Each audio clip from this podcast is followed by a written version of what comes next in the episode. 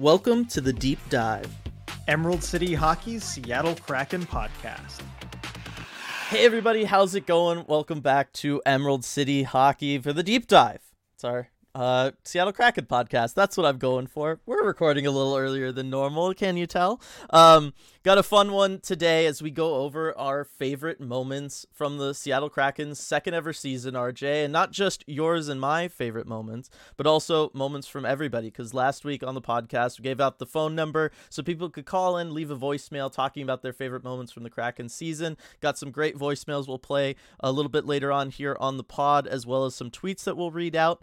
But first, RJ, got to just start with some updates, some news and notes uh, involving the Kraken and the organization. And as is pretty usual now, uh, Coachella Valley Firebirds, where we're going to kick things off. They started their Calder Cup final series against the Hershey Bears.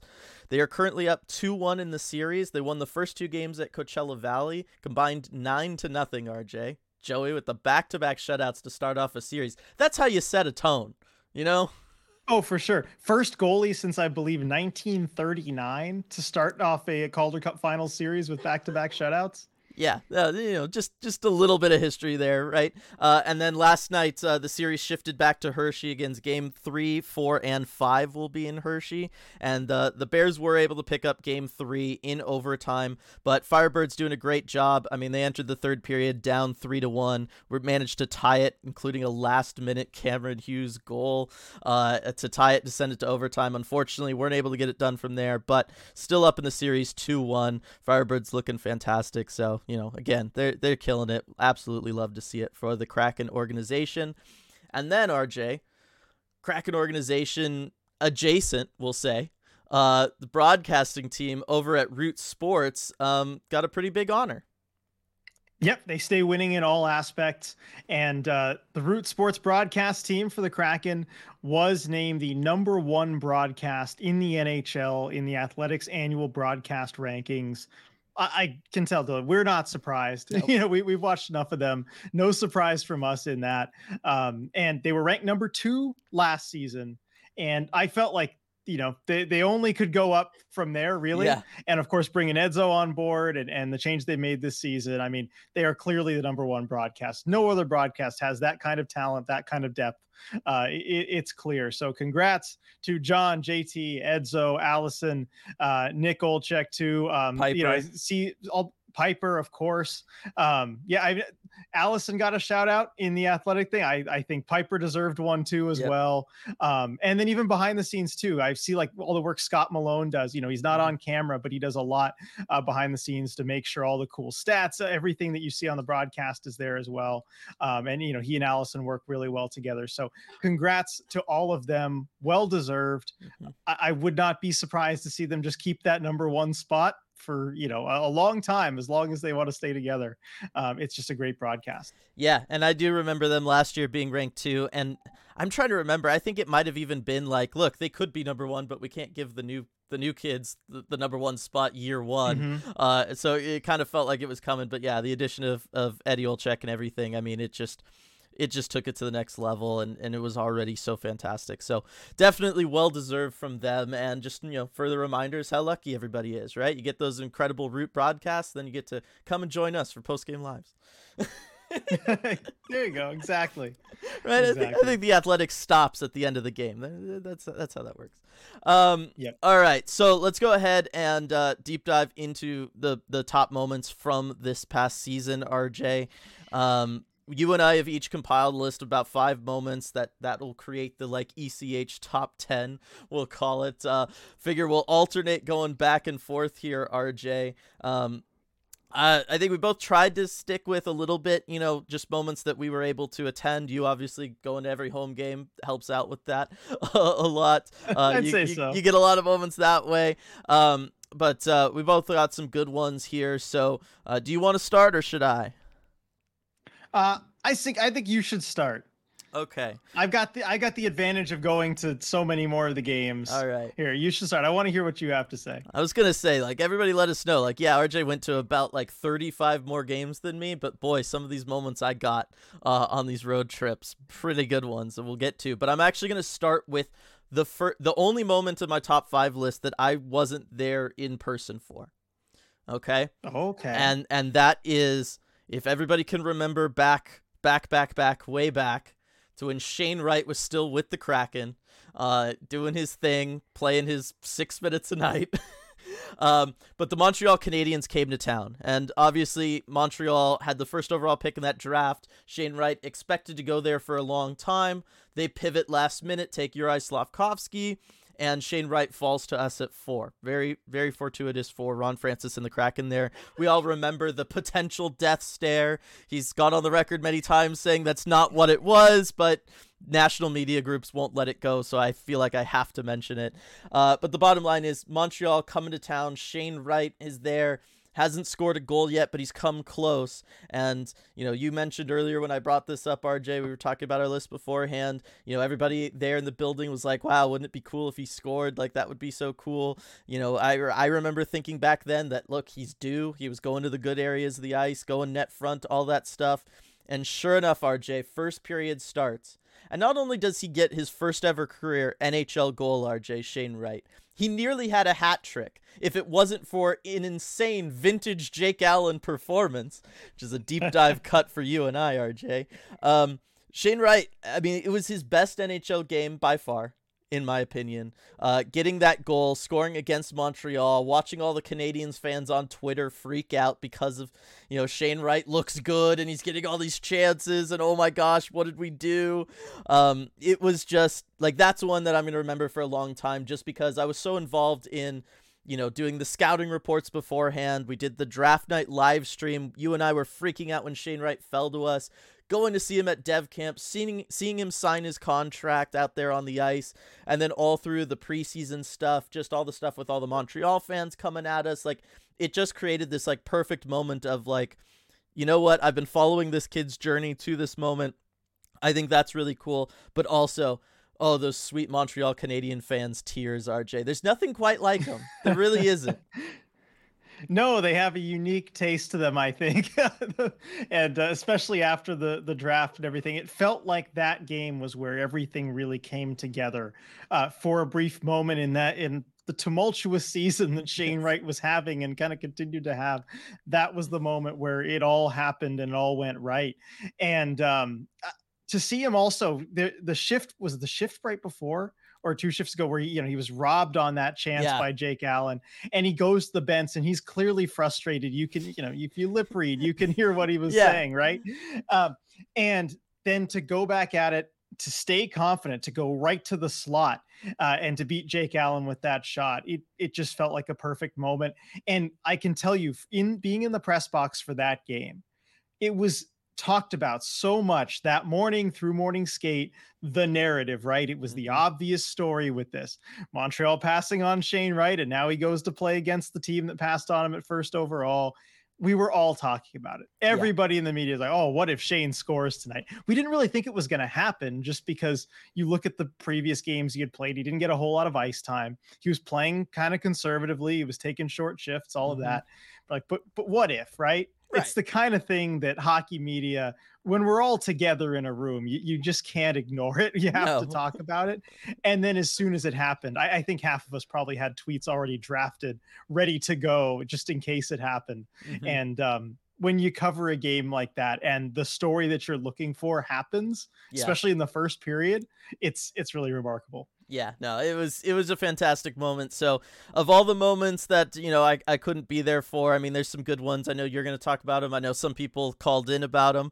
Uh, there's there's one specific moment we got a couple calls about, and it's uh, one that you know we've talked about I think before being one of the bigger moments of the season. But that Shane Wright game, I think it is one because it happened early in the season because he didn't end up sticking with the Kraken roster for the rest of the year. Uh, I think you know maybe it's e- a little easier to forget about, but it was boy in the moment that was that was really something special there. So uh, wanted to make sure I got it on my list. Um, oh, go for it. Well, definitely deserves to be there. Now, Dylan, should I go with the the one that a couple people called in about, the kind of the number yeah. one on a lot of people's list? Yeah. Or should I go with the one that I wasn't there for? Because I have one of those as well. I think we should go with the one you weren't there for. Let's let's let's group them together a little bit. All right. All right, let's do that. So, the one moment on the list where I wasn't there to attend because it was a road game, because it was in Sunrise, Florida, mm-hmm. uh, was the Kraken Panthers game, you know, kind of earlier on in the season. And the notable part of that game for me was you have Justin Schultz going into the corner and just getting absolutely crunched on a on a bad boarding call by yeah. the Panthers, Ryan Lomberg. And you know, he's down in the corner, he's hurt. And you know who goes right after Lomberg to defend his teammate? It's Matty Beniers. Yeah. It's the rookie. This was one of those kind of I felt defining Calder moment type of things, not necessarily in the scoring or you know what you look at him for, even with the defensive play, but in showing that toughness to stand up for his teammate. I thought that was huge. And this was in a time of the season where the team was really coming together and seeing kind of what they were all capable of when they were playing together, playing the right way as a group. And this is one of those moments I think that really galvanized the locker room. And you could see it afterwards too. If you watch the video where Yanni's given the Davy Jones hat out and he's given the speech and you know he talks about what Matty did offensively offensively, but he's like, you know, none of that matters. The most important thing of this whole game is that he stood up for his teammates, hands in the hat, um, and to big applause from the team and everyone cheering for the rookie. And then Beniers gets the hat and he said, you know, great effort, boys. Way to be a bunch of dogs. I'll never forget that. Um, I know. It's it's, it's great. It's, it's, so good. Um, and so watching that after the game, that was one of those moments where I just could not help but smile from ear to ear and and look at just look at this team.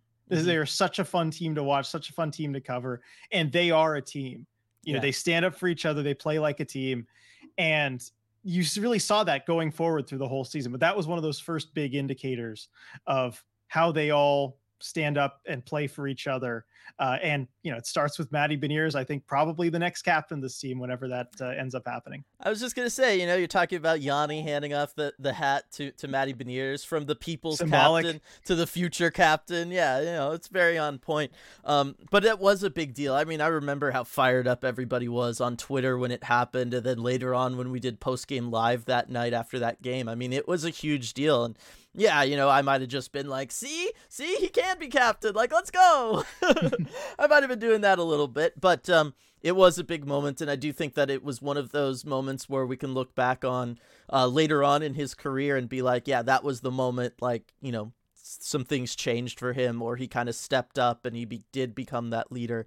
Um, because that's something that you know not everybody's going to do right? Like it's one that a lot of guys, you know, maybe feel the need to do or, or something like that. But the way he went in there with the intensity, he's not a fighter.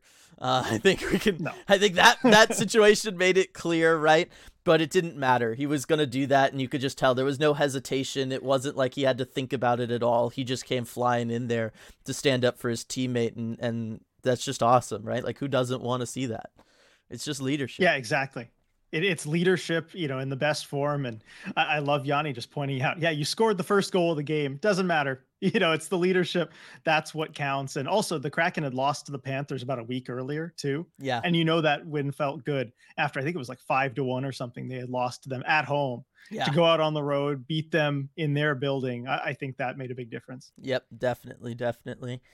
All right. So for my next moment, RJ, uh, I'm going to go with one that, you know, I, am going to go ahead and get this one out of the way because some people might view it as a little bit of a downer. Okay.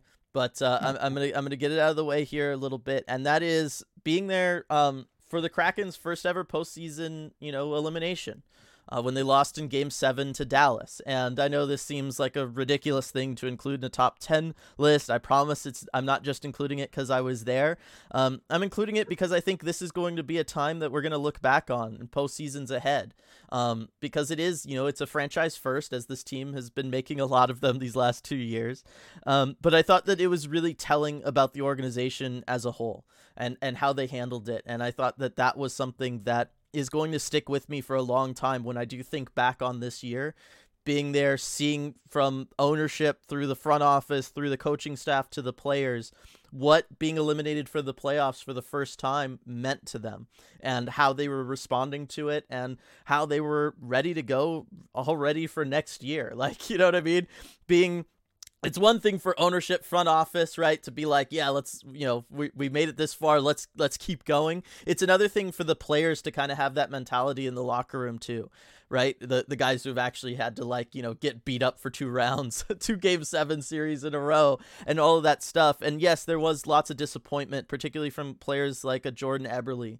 Um, but there was also you could tell that there was like a this wasn't enough from everybody too, right? Philipp Grubauer, I very much kind of got that. Matty Beniers, definitely. I know he wasn't, you know, on any of the um the post game um presser stuff that that anybody did, but I'm telling you, just watching him walking around, that was not a player who was done playing hockey, and you can tell he just wanted to get going for next year, and the energy being that yeah, it was the fact that it wasn't all just disappointment. It was a celebration of the year that was had by some. It was the hunger for more from everybody else. That's something that I thought was really unique. It none of us really knew what we were going to be walking into, but the fact that that's what we were walking into I think really gave us in the media a lot of energy. I know it did for me anyway. And I just thought that that was a really special thing. And and this idea that, you know what? Yeah, the Kraken, we just had this incredible season, but it's not going to be a fluke. It's not going to be something that is going to be a flash in the pan for this organization. It's something that everyone's going to come back next year. Lessons have been learned now. Guys know what to expect in certain situations. Matty's got a decent amount of post game games under his belt now um, all of that kind of stuff. And so it's one of those, I know it's a little bit of a bummer moment, but I think it's one that we're all going to remember for a really long time. Yeah, and you saw it in the exit interviews too. I think they carried forward that mindset that yes, it's disappointing. Of course, it always is when you lose in the playoffs, but it's the could be the start of something big. And as Jordan mm-hmm. Eberle said, I, I think you know you always get great takeaways from him at any post game presser, but I think especially after a loss like that. Yeah. I remember as he said at some points a few times earlier in the season, you you win or you learn.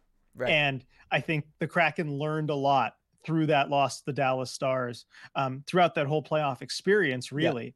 Yeah. And it's lessons that you're going to see applied going forward as we get into what really should be the window for this team over the next few years. Mm-hmm. Um, and I, I, do think that's got to be a, a unique experience to be there and to kind of see it all come together emotionally in that moment.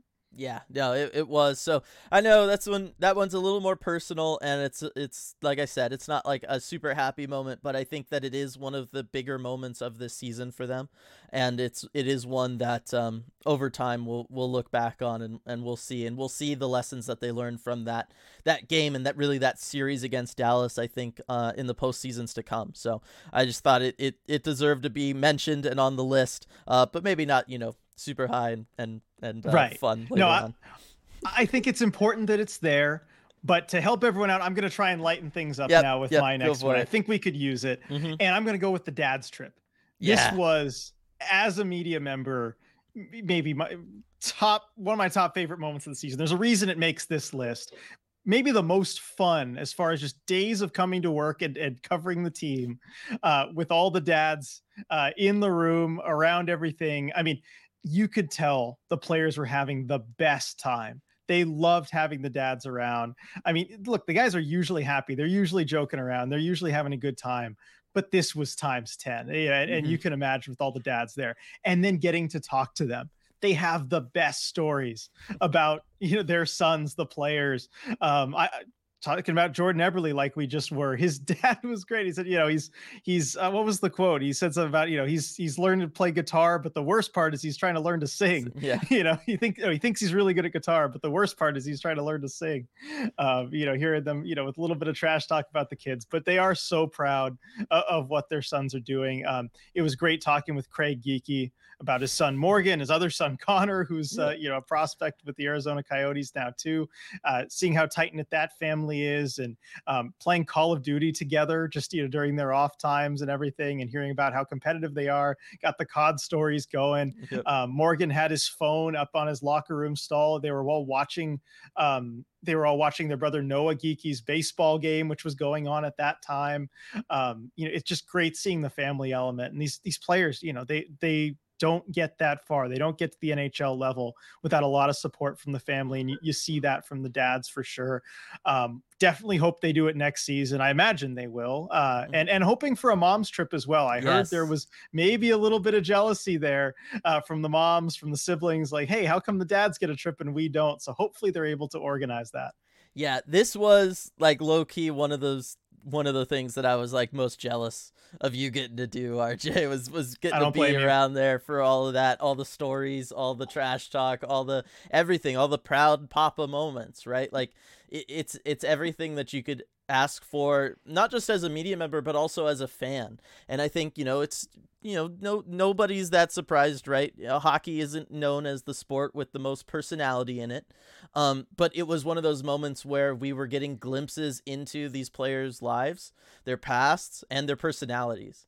And and because uh, their their dads sure brought that out in all of them. And and so i think whenever that kind of stuff can happen it's it's not just fun even you know if you're a media member there it's it's fun for all the fans just because you're getting that glimpse at these players that you root for every other night and that you're going to the arena to see and that you're a fan of i it, i just think it always helps it helps make stronger bonds between the team and the community and i'm always for all that kind of stuff you know right big surprise right everybody um but uh yeah, I just thought that that was a fantastic trip. Everything about it was so incredible. The stories, everything it was it was awesome. I, uh, it was so cool. Like that's all I could say yep. is like it was cool. we got to find out when it is next season, you so you can come up for that and and be around because it's it's just such a fun time. Yeah, yeah. Or you know, if, if uh, schedule makers listening, right, Kraken organization, whoever's deciding the stuff, you know, just plan it for the SoCal trip, and I can I can there be part go. of it there. So you know, make it make it easy uh, on the on the ECH travel budget. Let's make it that easy. Um, all right, RJ. So next one I got to go with. I, I think some people might be surprised. Not that I totally have these numbered anyway, but that that I'm not gonna save this one for last. And that is okay. speaking of SoCal road trips, RJ. Kraken, I've been waiting for this one. Kraken went to Crypto.com Arena at some point. They always played pretty good there last last year. Everything was solid. But going in mid-season, not expecting too much. Game against the Kings, played the Ducks the night before. Like you never know what to expect in these situations, or, or not the night before, but a couple days ago. Going in, you never know what to expect, and um, generally, you really don't expect a game to end nine-eight in overtime. I feel like of all the things you could reasonably expect from a hockey game, that's very, very, very low on the list in today's modern NHL. And yet, that's what um, uh, we retreated to when the Kraken went in there. It's just this insane game. 10 goals combined scored in the second period. It is just a non-stop onslaught of offense. Uh, I mean, the Kraken were feeling it. Martin Jones was you know, surprisingly good in net despite the fact that he allowed eight goals. Uh, you chase Cal Petersen. quick comes in, doesn't matter the on Philly. the Kings. I was just gonna say you yeah, chase Ontario. Cal Petersen out of the NHL. Forget about the game, literally out of the NHL. Um, it just didn't matter. But just uh, watching all of the guys, you could tell like it's it's one thing and I've talked a lot about the experience being in the press box and trying to cover it on Twitter, right? Like it's the one game where I take over the Twitter and try to do all that and of course this happens. The five gum with uh, our friend Kate uh, with the Seattle Times. I mean all that stuff was was big, but the thing that I'll focus on here was just the fact that you could tell that like the players and the coaching staff and everybody involved with the organization knew how like weird and special this was. And it was one of those that at the end of the year I did go back and I watched like the highlights from that. And there are moments where like on the on the bench you can just tell everybody's like looking around just like is this even happening? Like what's happening? There's elements where it's like we have to stay in this game but there's times during like stoppages where they're just like what? Like they're coming out of the game and they're just like huh? Huh? What is happening? What's going on? Um and I just I, I think that that's so special. I remember how tired everybody was afterwards when we went into the locker room. Everyone was just trying to find food. That's all I remember. Nobody wanted to bother with us. Nobody wanted to talk with us. They weren't going to do the cool down routine like normal that they do after the game or anything like that. The showers. No, no, no, no. It was all just where's the food? Where's the food? Remember Adam Larsson disappearing, reappearing with two pizza boxes, not really offering to share, just has two pizza boxes for himself there. Um like it's just it was it was such a such a wild experience. They they were all happy obviously because they got the, the the winner in overtime there, but it was it was just such a unique experience that I don't think um I'll ever see again. I don't think we'll ever see again, right? Like I I don't think we'll ever see a 9-8 overtime Kraken game again, RJ. I, I feel yeah, safe I, saying that. yeah, we could be doing this for a long time and not see a game like that ever again. Uh, it was just wild. And I, I was at my parents' house, I remember, and just thinking of you at the game and what you must be going through and and feeling sorry that I had told you to take over the Twitter fully for this one game. Uh, I know doing all the goal tweets is not your favorite thing, and I'm like, ah, oh, well, there probably won't be too many of them. No, 17. Yeah, have fun with 17 all. goal tweets to do. Um, and all I was doing through the second period was just trying to look up the historical, the highest scoring games ever. Figure yeah. out, okay, are the Kraken on pace? And they were on pace yes. to set the highest scoring game ever through a lot of that game.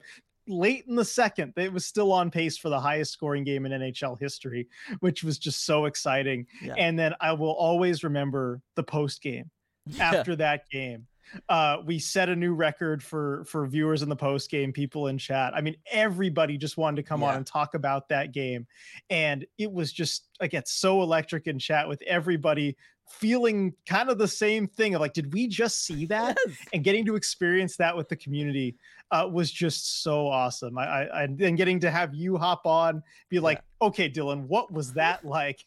In person. I it might be one of my it's definitely one of my favorite post games ever. No, it was definitely a good one. I mean, it everybody and like I, I get it right? Like i had that feeling. Everybody in the community had that feeling but i'm telling you the players and the coaching staff had that feeling too. Like when Hakstol we finally get Hakstol after all this right? And we go out into the hallway under crypto.com arena and he's in front of the little banner that they set up for him. And uh it's it, you know he starts off and he's got the same Hakstol face. You know the face rj that he starts off all these press conferences with. And someone just starts it off with i i, I think um so what do you take away from a game like that? And he just cracks immediately. Like he just he just immediately starts smiling and laughing just like I like I don't know. Like, like there's like what do you even say after something like that happens? And so it was just such a fun and light atmosphere. Um it was it was yeah it was truly unique. Nothing else was really like that. There was there was other post games and stuff that you know you or i were a part of with the team that were big and historical and celebrations but i don't think that there's every anything that's going to match the silliness and just the raw exhaustion and everybody letting their guard down all at once, both on the media side and the, the players and coaching side that existed after that one. I, I think that's special, including, by the way, I don't know that I ever told this story, but uh, when Kate and I had to get down there to, to get there for the for the post game presser. Overtime games are hard because you got to stay up in the press bridge really until it ends so that you can make sure you catch everything. And then you've got to kind of book it down there because, you know, the players are wanting to get out of there. Everybody's tired, you know, all that kind of stuff. So there's always like this kind of frantic rush of all the media members we managed to beat a lot of the Kings people out there to get back, run all the way through the the wonky, weird, uh, make you trip and fall over hallway that Crypto.com has up in their press bridge with the leaning wall, but the non-leaning, but the the angled floor. It's a mess. I'll, oh my gosh! For those who haven't seen the tweets about that, it's an absolute mess we managed to get through all that. Me and Kate were way ahead of all the Kings media people. We're like, okay, we're doing good, we're doing good. And then we got to sit there and wait for the elevator. And as we wait for the elevator, it starts piling up around us. And then all of a sudden, I realized the people piling up around us is like Rob Blake, and all of the king's front office and he's just like looking at me i'm just looking at him and then we get into the elevator and we're just like facing each other we're just he's just looking at me and i'm just looking at him and it's just ride down in this packed elevator like face to face with rob blake. Um that was that was quite an experience too. Oh i'm sure. Especially because his team is... his team just lost one of the coolest games we're ever gonna witness right? Like yeah like how do you react to that. I mean, I remember the uh, the Kings Kraken game. I think earlier in the season, the Kings kind of had a, a, bad loss at, at Climate Pledge, and I, eh, for whatever reason, I always end up on the elevator with with Blake and with Robitaille, and yeah. always Marc Bergevin because he's, I guess, around here. Yeah. Um. And yeah, they were, you know, they they were none too happy about that one, but I can't imagine after the nine eight game. Um. By the way, shout out Marc Bergevin. He's always has yep. great socks. He has really cool socks. Best sock game of anyone up on the press bridge. I believe that. I mean, he always had like good ties, good, good like um different outfits amongst the general managers, like at the drafts and stuff. Like everybody could go dark suit, he's going light suit.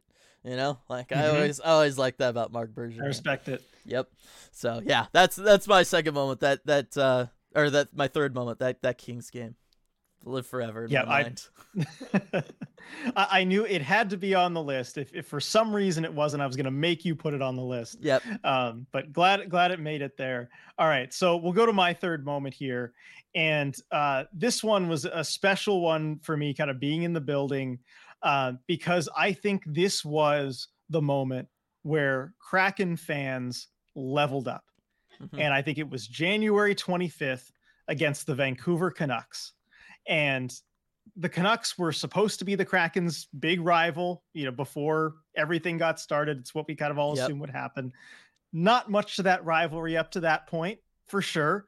Uh, you know, with the Canucks being very one-sided, the Canucks yeah. winning every game up to that point. And I think you had a few big moments in this game uh, that really brought the Kraken fans and experience and everything to the next level. Um, and it starts with the chant Bruce, there it is. Yep. And there was some controversy. We don't know whether it was a Canucks fan who started it or a Kraken fan who started it as, as trolling or whatever it was. Can't know for sure. But one thing that is for certain the entire arena, all of Climate Pledge Arena, got into that oh, chant. Oh, yeah. And it it's what everybody wanted to hear at that point with oh, Bruce oh, yeah. Boudreau and, and the unfortunate uh, situation he was put into by the Canucks and, you know, being treated poorly on the way out and everyone knew he was gone. And so whether it's, you know, trolling from the Kraken fans or even from Canucks fans showing support, you know, for a guy they felt hadn't been treated right. I think really not so much a rivalry moment, but just everybody coming together uh, and, and showing that, yeah, Bruce deserves better. Yep. And it, it was just such an awesome moment. I was waiting for it to happen during the game. And all of a sudden, when it started, I just immediately pulled my phone out, just recorded, yeah. grinning ear to ear. Um, and, and, we in the media, all up in the press box, were just looking at each other like, uh huh, uh huh. that was awesome. But it's the kind of thing, too, where I think the Kraken fans, we saw the progression this season, and you know, starting from basically their first ever game, right? It takes a little time for a fan base to kind of get into that full 100% you know mode right yeah. and um, I think this is the moment where you can point back to and be like, this is the game where they leveled up. Mm-hmm. And you saw it continue to progress too through the playoffs, like booing Cale Makar every time he touched yep. the puck and being on it too. No, like, oh, forgetting or whatever sometimes. Every time, and as soon as he lets go of it, you get quiet.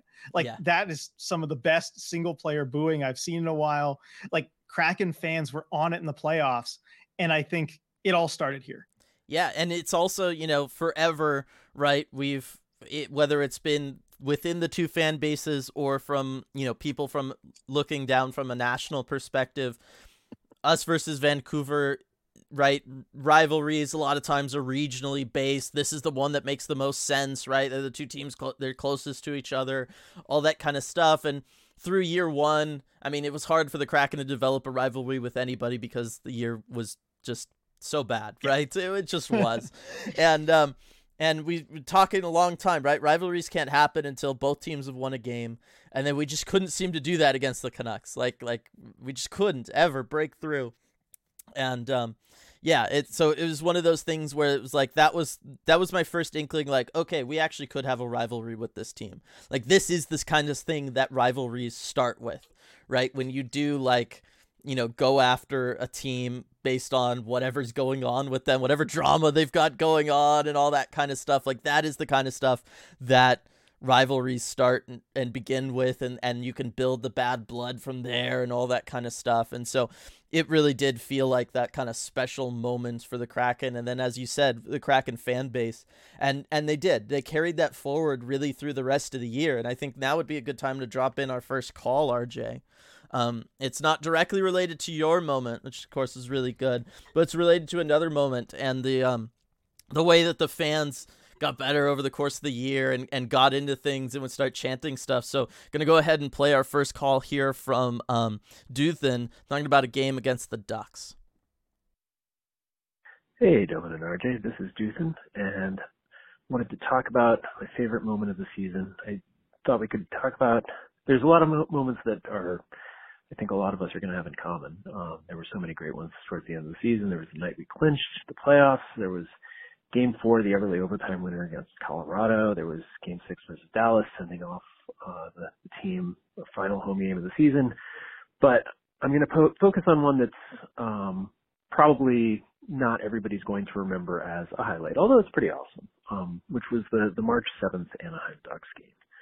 Uh, I brought my daughter, uh, she's 10 years old at the time, to the game. Uh, she, uh, Trevor Zegras is her favorite non-Kraken player, uh, so she was excited to, to go get to see him in person and, uh, did get to see the ridiculous Trevor Zegras between the legs goal, uh, but that didn't put them in the lead, thankfully. Uh, but the bit that stuck with me the most was it was getting late in the third. Uh, the Kraken were up 4-1 at the time, and uh, Vince Dunn took a, a pretty rough elbow high hit uh, and came up bloodied and uh, was a little bit slow back to the bench. And he was pretty steamed at the refs uh, that the, the high hit was not called and had some words for the refs on the way back. Got back and uh, slammed a stick into the glass when he was on the bench, and the refs called him for an unsportsmanlike conduct penalty. And the crowd got the loudest I have ever heard Climate Pledge Arena, uh, and the entire arena just unified into a, a pretty stupendous "Ref You Suck" chant. Uh, and my daughter was pretty visibly impressed that we all kind of 18,000 plus of us unified into "Ref You Suck. Um, and she got into it. Uh, and afterwards, we, we had a good long discussion about, you know, why Vince Dunn was mad, why the refs called the penalties that they did, why the Kraken fans were so upset at the refs, and, you know, how the fans could support the team who were out there, you know, on the ice, uh, bleeding, representing us, uh, and, you know, what appropriate, uh, feedback, uh, to the refs meant. Uh, and it, you know, it's a sport. It's, it's got its rituals. Uh, she proceeded to take uh, the Ref You Suck chant on the road to a few Thunderbirds games later in the season. Uh, but, uh, and, you know, I, I, thankfully Vince was not seriously hurt on, on the play. All right, so I love this call, RJ, for multiple reasons. Uh, one, because we get to talk about Trevor Zegras. Uh, two, because yeah, two, because it involves you know somebody taking their kid to the game and getting to experience all that kind of stuff in person. I mean, you you know, seeing the between the legs goal, all that kind of stuff. But as you talked about before, right? It's the crowd and and Duthan does a good job talking about the crowd and what that meant and everybody getting involved in that and the respect there of everything. And um, I just think that that's one of those special things as we're talking about the the Kraken fans maybe leveling up this year Climate Pledge Arena developing an atmosphere that's starting to be respected league wide not just for being loud right but also for for moments like this. And and so I think that one just kind of dovetails nicely with the moment uh, you brought up there against the Canucks I agree. I think this is a great time to go to this call and uh, love the story there from Duthan. These are some of my favorite stories always talking yeah. about kids going to games, getting into the sport, um, you know, seeing everything happen around them. And yes. I remember that moment very well. Vince Dunn was absolutely furious. So fired up. I, after getting bloodied his face. I mean, you know, he had, he had just had enough. And, mm-hmm. you know, I remember him skating over to the penalty box, you know, throwing his helmet in there, uh, you know, and having some more words with the officials and, um, you know, and the fans really getting behind him too. And, yeah. You know, wanting to protect their guy because, you know, they saw him bloodied on the bench. They yeah. saw everything, you know, that, that he had put up with that game. And it wasn't the first. I think there was a missed high stick on him earlier in that game too. And that was kind of just the boiling point for him. Mm-hmm. But the fans really getting in there and, and, you know, helping defend their guy. Yep. And also, I love uh, Duthan kind of turning it into a, you know, kind of a teaching moment as well, explaining, you know, well, here's what happened, and you know, here's why the fans yes. were upset. Here's why Dunn was upset at the officials, and you know, explaining that and making sure that uh, you know that that your your daughter knows like exactly kind of what what happened here. Right. Um, and I think that's that's really great from a, a parent perspective glad she got to see the Zegras goal. Yes. glad the Zegras goal didn't end up mattering to the game. Yes. Um, but that was a moment I'll always remember too. Is that Zegras goal? Being able to see my first really awesome Zegras moment in person. I know, I know. I've been to so many Zegras games, and he never does anything for me. Come on, man. Um, but yeah, it's it is, and it's just I think yeah, uh, it's these are these are good moments just to kind of stick together and, and celebrate the the Kraken fans and uh, that home atmosphere at Climate Pledge Arena because there isn't anything else like it. Like there just isn't. It's it's fantastic. Um, all right. So for my next one, RJ, um, you know what? We might start with the call for this one because I'm gonna go with the trip out to Arizona and um, what that meant for the Kraken. Obviously, the Kraken picking up their hundredth point on the season. Jared McCann getting his 40th goal, all that kind of stuff. Um, but I don't know that I could talk about this trip any better than Tom already does with a little poem that he wrote. So let's go ahead and, and play that for everybody here real quick. Hey, it's Tom. I call this one my favorite game.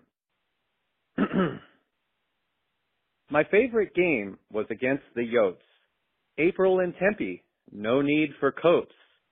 I sent food and beer down my gullet, then made my way over to Mullett.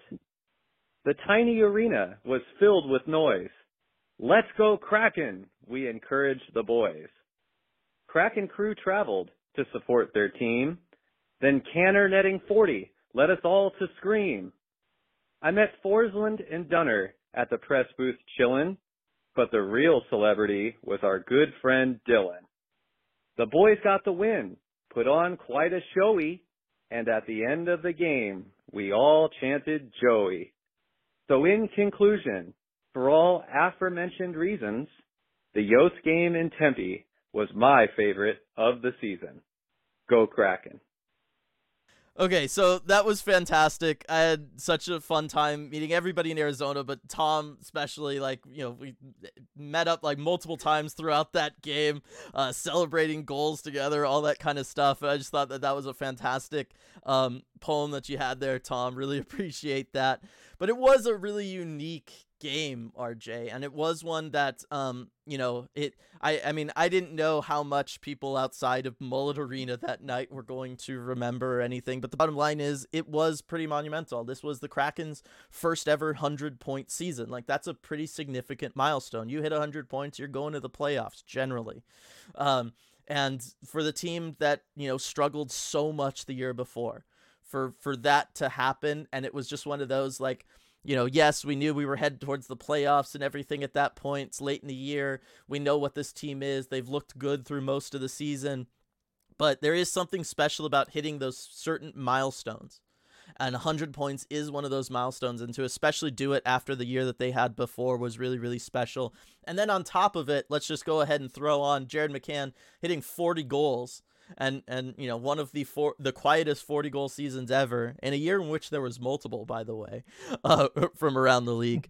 Um, that one was also just special and just the way that they handled it there and, and everything and then obviously on my end being able to meet everybody being able to be accessible to to the community members as they're watching the game or walking by on the concourse is something i'll never forget. But yeah just for the kraken as a whole I, I feel like that was one where it was just it was fun the whole team was light and, and having a good time afterwards, right? Uh, I hope Ron Francis doesn't mind, but you know he was scarfing on a big piece of pizza after that locker room. Everybody was having a good time. I'll throw that one out there.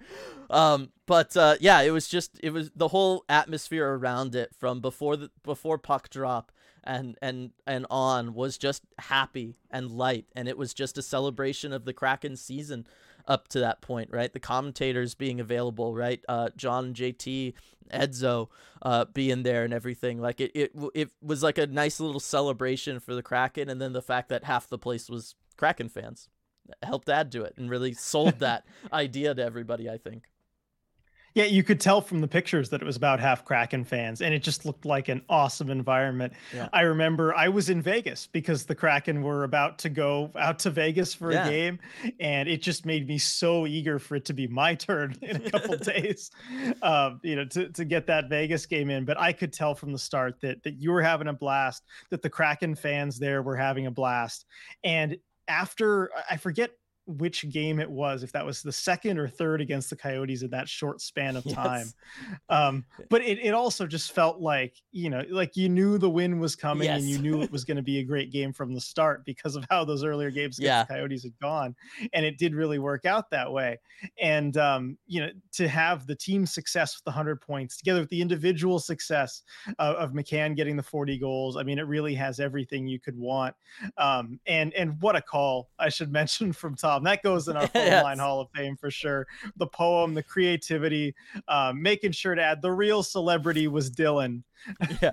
you know, I'm sure I'm sure Dylan enjoyed that one. Yeah. Um, I know you felt like a celebrity at that yeah. game. Uh, you know, with all the people coming around to meet you, the awesome community and everything. Um, it, it was great. Yeah, no, there was I think some jealousy maybe from some other media members and maybe Vince Dunn. Um, you know, there's, there's something too, right? Because Vince Dunn was scratched for that game and sat not that far away, and I just remember his face as people are coming up to talk to me, and he's just like, "Who are you?" Because I'm never around RJ, right? Like if it was you, he'd probably right. recognize you, but it's me.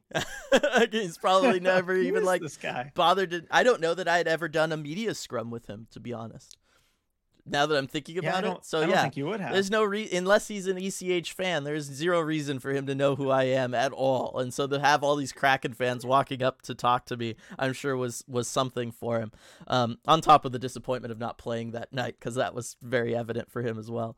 Um, but yeah, it was it was just a fantastic experience. And yeah, I think the fact that you knew you were just playing the Coyotes, who you you had handled multiple times already, uh, probably gave to that light, fun atmosphere that the team whole all had, and everybody was just there to have a good time. But uh, yeah, everything worked out, and it was just it was just a fun experience. Definitely um, my favorite road trip, I think, from the from this year for sure. Yeah, it's great. I, I gotta find a way to make it out to Mullett next year. Probably the last year it'll happen. Um, but uh, we, we got to go to all the Mullett yeah, games next year. Uh, for, for sure. sure. definitely. All right. So next on my list, I, we've done a lot of regular season moments. I, I think yep. I have to get into the playoffs. Yep. And preferably not a crack- loss like mine. Yeah, exactly. I'm not going to go to the playoffs with a loss. Uh, why would you do that? Um, but uh, anyway, I will go with a win, and it's personally my favorite win from the playoffs this year. Uh, and that is game four against the Colorado Avalanche. Uh, the Kraken had some big wins in other, you know, games. Game three, game six against Dallas in the second round, game seven against Colorado for sure. That was definitely the players' pick, and we could talk about that later.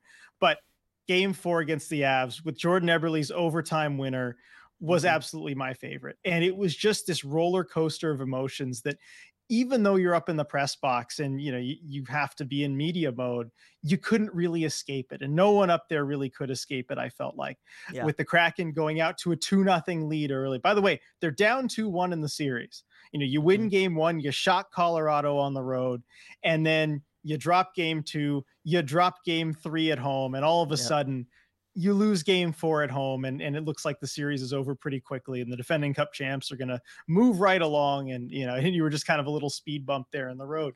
You have to do something about it. And you go up to a two nothing lead early in the first period and you score first again and it was the third game out you know many more to come in that series yep. where they'd score first but you score first again. And then you get a second goal and from daniel sprong too and, and you feel like things are really going for you but as was the theme in the series, in the second period, you knew you, you probably needed to get a third goal before the mm-hmm. Colorado wakes up mm-hmm. because they will wake up. Yeah. And they sure did. Uh, the Avs getting a couple goals there in, in pretty quick succession in the in the second period. Um, you know, I think less than a minute apart between Lehkonen and Nichushkin's goal goals for them. Um, no, no, sorry, different. What game? Who who scored the um, who scored the two for Colorado? No, it, was Rantanen, and Ron, no, yeah. got both. That's yes, right. Yes, it was. Rantanen. Yeah, it was. Ron, I was thinking of the different game. Ronson and like less than five minutes apart, and especially getting one, you know, toward the end of the period too, that would just felt like a killer, right? Mm-hmm. But so everyone going into that third period, I think, was really nervous for sure because yep. Colorado's woken up. You know, a lot of doom and gloom potentially uh, with where the series was going. A lot of people kind of maybe making peace with like, okay, well, you know, they're a tough team and this is what happens. Uh, but the Kraken found a way to stabilize things in the third period, played a really close, hard fought period, and then in overtime you go to the power play and whenever there's a power play in overtime, everybody's on their feet too. Yep. Not a single person in the arena is sitting down, and everyone's just standing up there in anticipation. And the Kraken power play, which I was just gonna say, it, mm-hmm. not been very good. Even for a Kraken power play, you got to get up in overtime. Yeah, exactly. And so, you know, not necessarily a lot of hope given how the power play had done, but I thought the power play actually did a fantastic job. They stepped up when they needed to. They knew it was their chance. And I think mm-hmm. that was another real sign of just how clutch this Kraken team yeah. could be, where look, three games in, you know, almost four games into the playoffs, that point hadn't really been drilled home to us, I think, at that point, given they were one and two. Uh, we weren't sure really what the Kraken team was made of, but I think they made a statement there. And with that Eberle overtime winner, definitely yeah. the loudest that Climate Pledge Arena had ever been to that point. It was amazing to be in the building for that uh, and tying up the series. Just a huge, huge pivotal win. I, I definitely don't think they win the series without getting that game won, uh, you know, in overtime. So that was my favorite of the playoff wins and and one where again I'm I'm pretty good at just keeping all the emotions in check and being in media mode and everything. Um, you know, and I, outwardly I was still doing that, but man, the feels from that game, I just it, it gave me shivers. Yeah, I mean, it. Eh, how could it not? I remember watching that one. You know, again, waiting on the overtime. You're watching the overtime, and it's playoff overtime, so you don't know if you're getting ready to to sit. You know, keep sitting there until one o'clock in the morning or not, right? And uh, and and for everything to happen, for it to be Ebbs who gets it done, and everything, like it was just perfect. It was just a perfect moment, and and so definitely jealous of you for for being able to be in the building for that one. That's a good, that's definitely a good one. I think everybody who was there is gonna remember that one for a very very long time. And it was also, you know, like you said, that was also the moment where it was like, hey, the Kraken could do this. Like they belong here in this series in the playoffs against the defending Stanley Cup champions. You know what I mean? Like that was that moment mm-hmm. that I think kind of solidified that feeling in everybody. And then, you know, you go on, you win game five, end up taking it in seven. And, you know, that's obviously a memorable moment from the season, them winning their first ever playoff series, them knocking off the de- defending Stanley Cup champions. But I really do think game four was that kind of turning point where it was, it wasn't just like, hey, we're here. It was, we're here and we're, we're here to win and and I think that that was really important as well for the Kraken community. It felt like that was where there was like a shift in, in all of our mindsets um, came after that win, and and so it was a it was definitely a big deal. Um, I think we can go ahead and play Four Horsemen's call now, talking about uh, those those home playoff games. Hey, this is Rob, aka Four Horsemen, calling in. The date is April 22nd. It is the first round of the playoffs against the defending champions, the Colorado Avalanche. It is the first home playoff game in Kraken history. We score the first goal. The Ice Blue Towels are waving in the stands. Then we promptly give up three other goals, and it starts to look a little bleak. But then Jamie Oleksiak, unlikely hero, scores a goal, making it three to two. Kraken are making a comeback. This is starting to feel good. And then, as they're announcing who scored the goal, the announcer calls out Seattle Kraken goal. And in that moment, Matty Beniers, first draft pick in Kraken history, the guy we all know and love, scores to tie up the game. It's 3-3. The place erupts. It is so incredibly loud in this game. The towels are waving everywhere. It doesn't beat that moment. Great game by the Kraken. They fought hard. I'm on the Blue Clan, so we didn't win the game. That's a minor detail, but it was an awesome moment have a good one. That was my crappy moment. Of the year. All right. So again, just talking like the electric atmosphere, RJ. I mean, I, I next year I gotta be there for a playoff game. I just have to. Oh, for sure. It, it's a unique experience for sure. And yeah, uh, talking about the game right before that, game three against Colorado, where you felt like there was was some hope at that point too. You know, they're down three yep. one in the second period. You're like, oh, is it is it all you know kind of going bad? And then you have the two quick goals uh, from Oleksiak, and what a goal! that might still stand up as just eh, if if you you know just look at how pretty the goal was that might be the goal of the playoffs for, for the Kraken oh, yeah. and certainly maybe even the top 10 for the league. A guy like Jamie Oleksiak just walking in, using that big reach of his to go around everybody. Yep. I don't think the Avs expected that or really knew what was coming. No. Um, and that's you know what started the, the or term up in the press bridge. Uh, you know Bobby or Lexiac. yes. Uh, you know, for our, our buddy Darren Brown, and whenever he would try something offensively, you know, for the rest of the playoffs, he's like, Bobby, you know, is he coming out again? Um, but yeah, that goal was awesome. And then of course Matty Beniers getting the tying goal right Yeah. after that. That was that the high water mark for for sound at Climate Pledge Arena up until the surpassed by the next game with Jordan Eberle. Yeah. But it, just levels, it kept going up. Yeah, and you know the the atmosphere for that that game, and and everyone knew that it was like history, right? I mean, I remember you you you walking around outside beforehand and everything, and then going to the press box, uh, into the press bridge and everything. And I remember just you like texting me and stuff, and and it was clear that for everybody who was there, the the history that they were seeing, it was not lost on them right? And uh, i Yep. think i think that's always cool. You know you and i are fans of history. That's that's one of the things that's made our friendship work for a long time and everything. And so um whenever we see moments like that we're we're always very you know we treat them special because they are. And and so again it was one of those moments. Again happy for you to be there and happy for everybody who was able to be there. It's a big big deal. And uh yeah you know this we're gonna see a lot more of them postseason games at Yep. cpa First, first of many, uh, and, and a great way to kick things off, especially with that Plaza party out before Yeah. the game. Just the Plaza just being packed full of fans. I remember watching the the Vegas versus Winnipeg game on the screens outside, and you just get to feel like this is a hockey town. yep Seattle's ready. They are ready for playoff hockey. They are all in, and you really saw that from the fans all night. Yeah, no, absolutely fantastic. Love it, love it. Now for our, our final moments here, RJ. Um, my last one, it, it also involves a road trip for me, but it doesn't involve going to a game. All right. And I'm of course talking about in January where we had our first ever like meetup watch party at sponsor this podcast, Queen Anne Beer Hall. All right. And I'm not just throwing this in here for the sponsorship representation, okay? I'm throwing it in because, you know, look, I'm stuck down here in Southern California. I don't get to see everybody all the time. So to be able to go up there, and this was really the first time I was able to meet a lot of you and meet a lot of people from the ECH community, people that I'd been talking with on the Discord, on Twitter, people who had been reading their comments in post game lives for a year and a half at that point, but had never had the chance to meet in person.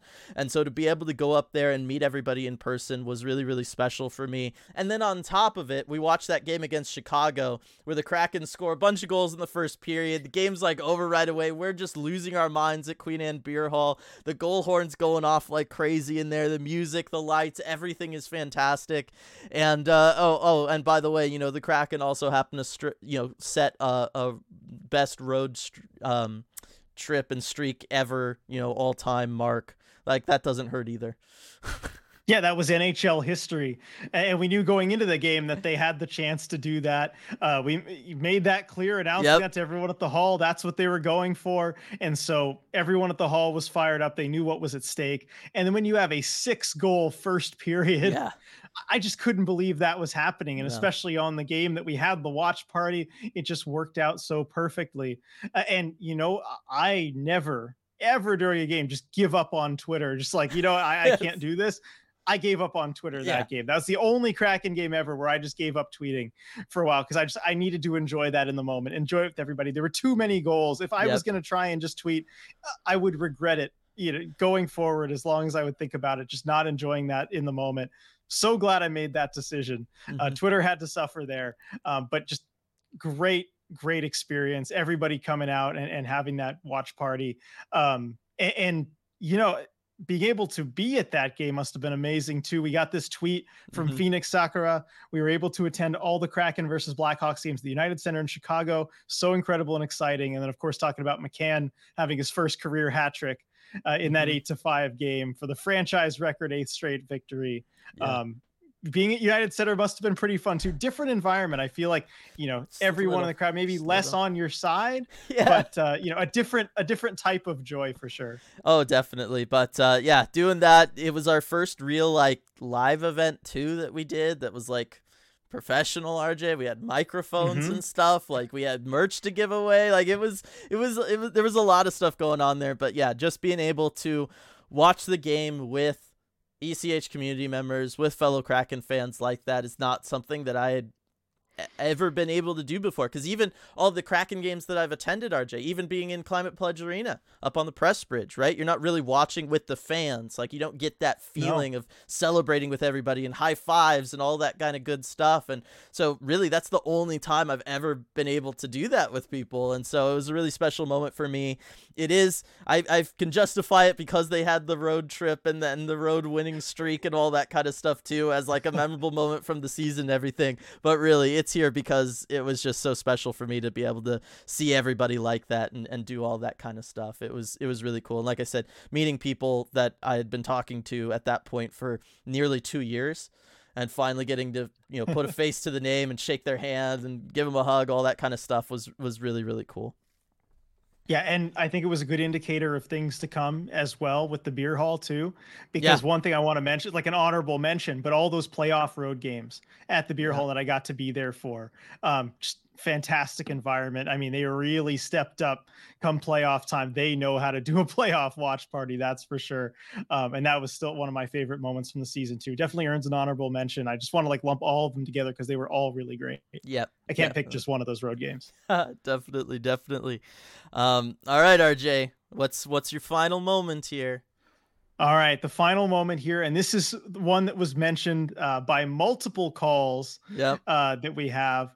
Um, and that was, of course, Matty Beniers' overtime winner against the Washington Capitals, uh, coming off the heels of that nine to eight game against the Kings uh, that you mentioned earlier. Yep. Everyone was still riding that high or exhaustion, whatever you want to call it. And the Kraken go into their next game at home this time against Washington and I think one of the things that's not really appreciated as much looking back at it, given that that overtime winning goal comes like less than 10 seconds in, it's yeah. just immediately off the face off. It's just like, boom, easy, they win. How much of a grind that game was because yeah. the Capitals played such a good game defensively. Mm-hmm. Their structure, I mean, was as solid as I had seen it any from any team in the regular season, in any game at Climate Pledge. Um, how well they played in that game, I don't think you can overstate that. But the Kraken persevered through it and they showed yeah. that even when the other team is playing the absolute best that they can play the kraken can just fight through it and it, you, you, saw that happening in the playoffs a lot too you know where they would grind through these games you had Yanni Gourde tying the game with less than three minutes to go uh, to set up that overtime um, I think it was just really one of those statement banner type games for the Kraken, and one that I think maybe even the coaches and people on the team would would point back to as an important one, because look, you get that nine eight win in LA. Yeah, it's good to win those games. You always want to get the two points, but I think there was a lot of a feeling that like, look, we can't afford to play this way. No. We can't afford to play shinny hockey and win lots of games, right? And that that was the famous shinny hockey game. Yes, that was. LA game. but you get back into your solid defensive structure game, playing the right way. And I know players even after the season pointed back at that game as one that was kind of the model of how they wanted to play. Mm-hmm. Um, so big in that regard, I think really significant there.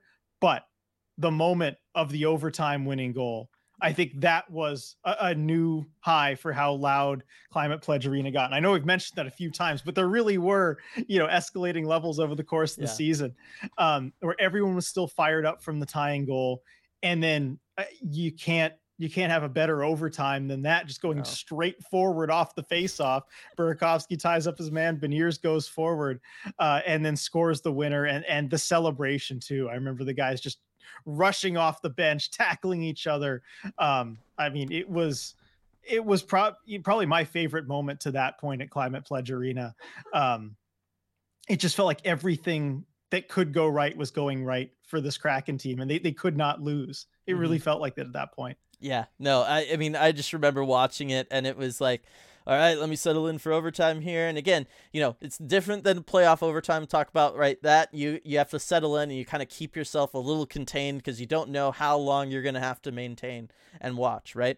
Uh, regular season overtime very different. You're just like, all right, three on three five minutes, then a shootout. Like I could just get excited about everything and just puck drops Matty Benier is straightforward, straight line, basically to the goal, scores the game, scores the winner. We're out of there, and it was just incredible. It was so cool, and that was also, you know, we were it, seemed a little less cer- certain or sure that you know he was the definitive Calder, you know, um, trophy kind of guy at that point. Uh, there was there was some competition from other people, right? You know, at that point, and um, that was just one of those where it was like, okay, this is the the moment, this is the highlight reel goal that they can show at the NHL awards show for him being a nominee or for being the winner.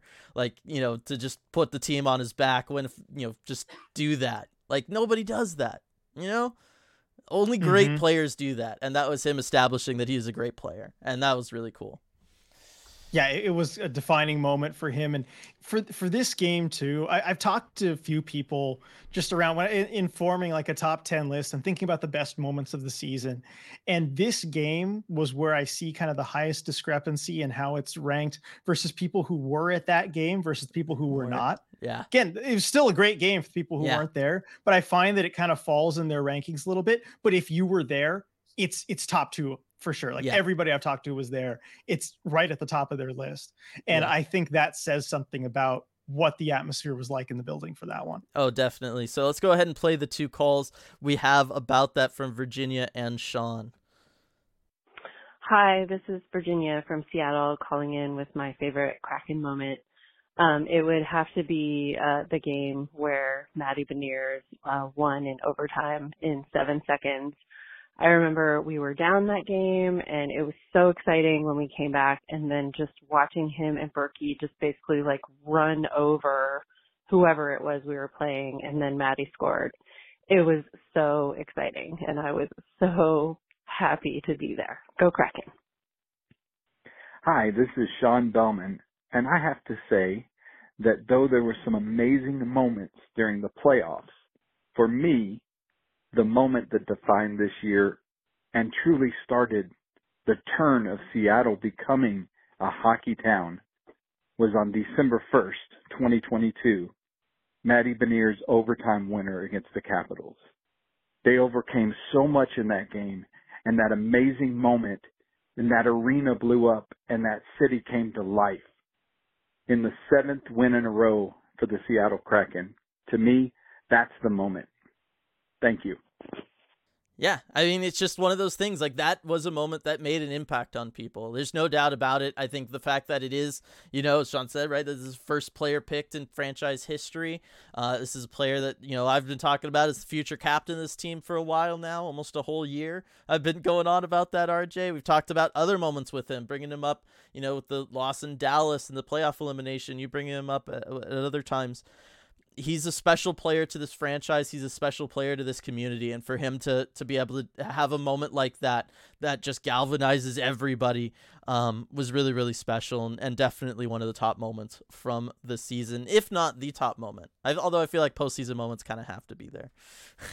right, they they have to be there certainly for the regular season because yeah. I remember making my kind of provisional list at the end of the regular season. Was that was a clear one. number one for yeah. me. Yeah, yep. I, I, I even had it. I wasn't even there, and I was like, yeah, no, that was special. Um, so that's all good stuff. Do we have some other Twitter moments we can we can uh, talk about here, RJ? Yes. So uh, thank you for everyone who replied to our, our tweet as well. Mm-hmm. Um, we have uh, from Boltorian talking about the depth being insane. January 7th against Ottawa, eight goals by eight different Kraken players. And I mean, if, if that doesn't tell you what the Kraken were this season. I mean, you know, nothing nothing does really. Eight goals by eight different players. I think they had what was it, five or six games where they had at least like seven different goal scorers. Yeah. The depth on the team is just ridiculous. I don't know that we'll ever see that again no. from a Kraken team. And I think certainly as we look back at the season that was, we need to appreciate that because as Ron Francis told me at the at the end of the season, look, it'll happen to us as far as you know being less of a depth built team, having the bigger contracts. It happens to everyone. It'll happen to us.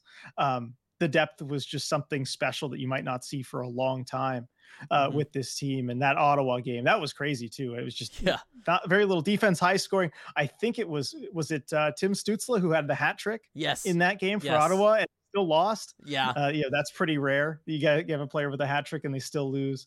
Um, but the Kraken managed to get it done with eight different goal scorers. Um, that was great. Uh, Commodore Schmidlap uh, pointing out Ebbs OT game winner in game four. I mean, just kind of Yeah. seconding that.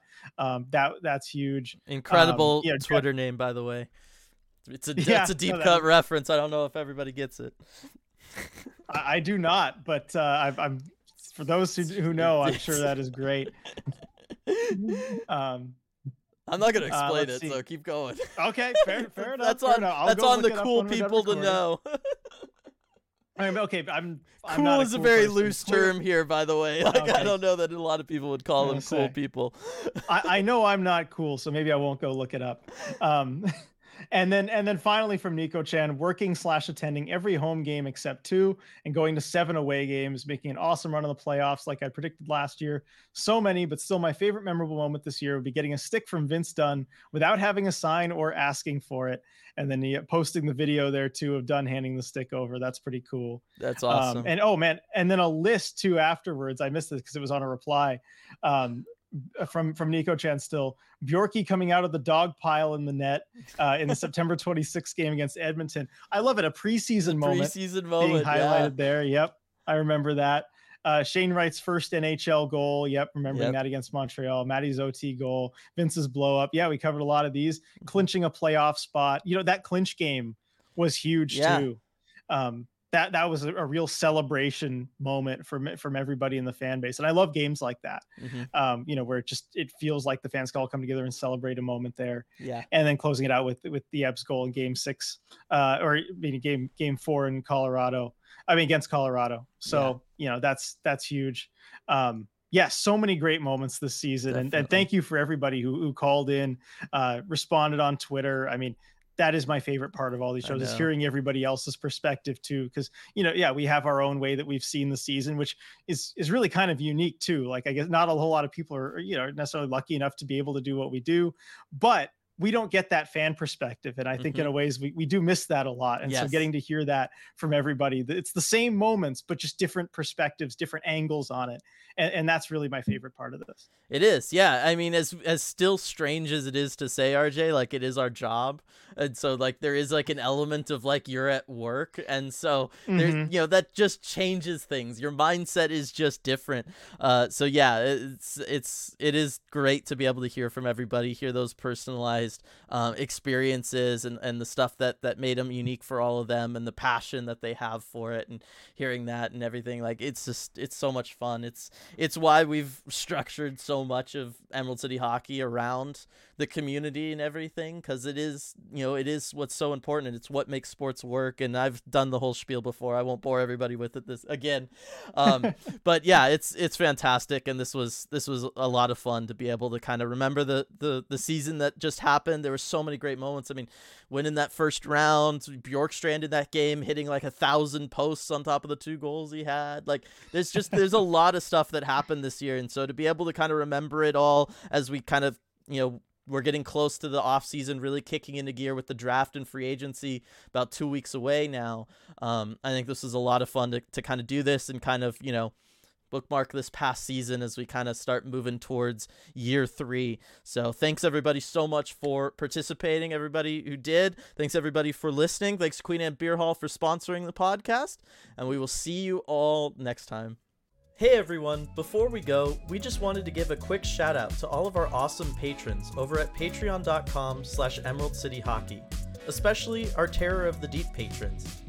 Absurdly Sane, Alex, Andrew, Anonymous, Ben, Brad, Burnt Creme, Kaylin, Chris, Cody, Connor, Coop, Daryl, Denise, DJ Singletone, Duthin, Eli, Elizabeth, Evan, Habak, Gaby, Gary, Gregory, Jay, Jane, Jeremy, Jessica, Joni, Joseph, Josh, Joshua, Katie, Keegan, Kepler, Kitty B. Kraken, leanne light lonnie mark maya michael michelle noah nori nunya paige paul rayanne rebecca sarah scott ca kraken Sean B, Sean O, Sergey, Shoeshine, Skeletal Tendency, Steve, Steven, Striatic, Hasty Kobold, Team YMIAT, Tank Commander Ty, Wendy, Strife, and Zane. Thank you so much for making all this possible. We really appreciate your support.